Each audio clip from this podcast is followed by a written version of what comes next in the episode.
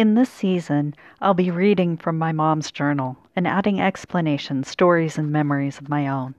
It should reveal everything you ever wanted to know about the life of a single mother on an Indian reservation during a recession.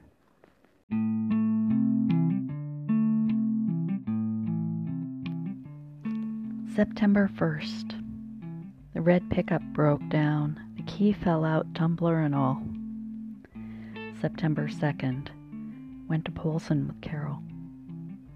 September 3rd. Went to Missoula with Carol.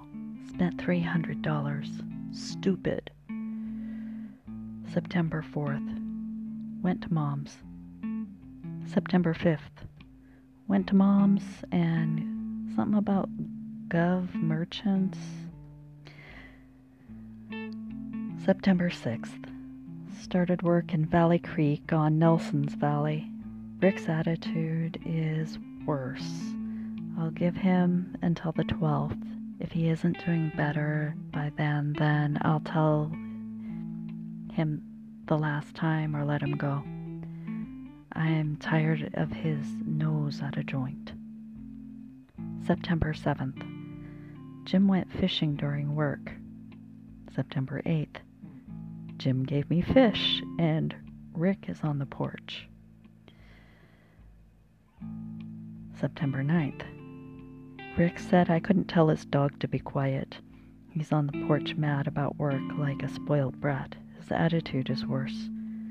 I covered stirrups. September 10th. I finished stirrups and worked Betty. Mom came. September 11th. I worked and moved a little furniture for Mom. I saw Tina. September 12th. I told Rick I didn't like his attitude and was tired of him growling all the time, so Jim has him on his crew. September 13th. Paycheck went to the wrong person. Jim brought it late It was $416. September 14th. Good day, except Paula is not doing what she should. She's goofing around after school. September 15th. New doors, no windows. September 16th. I something filled to something talked to Mrs. Mintz. September 17th. Cleaned house, worked Paula hard. September 18th. Didn't do much, just wet and cold rainy day. September 19th. Work went well. Paula broke the Instamatic camera accidentally. I am tired. Work, uh, September 20th. Work went okay. Front drive shaft came loose on the blue Ram 4x4. Work is going slow. September 21st. Work was rough, and Jim thinks I'm fooling around doing nothing. We work hard. Harriel got hit in the face with a green pine cone in a pine cone fight, and it hurt really bad. September 22nd finished Valley Creek and went back up to see the Coulianis, uh, crew. We had to finish for them. Paula is so spacey.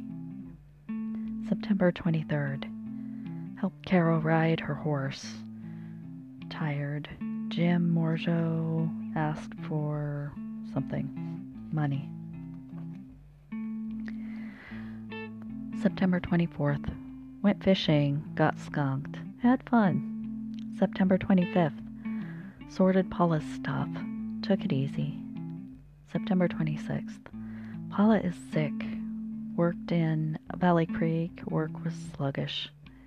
September 27th. Paula is sick, bad. I left her at Caro's to watch. September 28th. Paula is very sick. I took her to the doctor. They put her in the hospital high temperature, flu, said possibly blocked intestine. September 29th. Paula's in the hospital. She's bad. September 30th. Still in good or better before lunch, but before dinner, September 30th, she's got worse.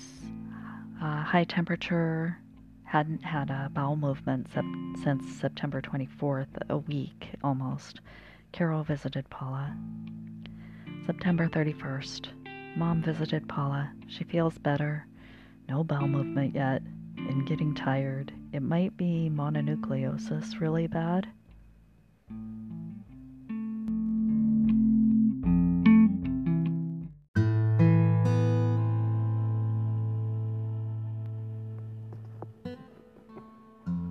Well, I guess I was goofing off after school. I really was never into doing homework on my own. It just wasn't my thing. Mrs. Mintz was my second grade teacher.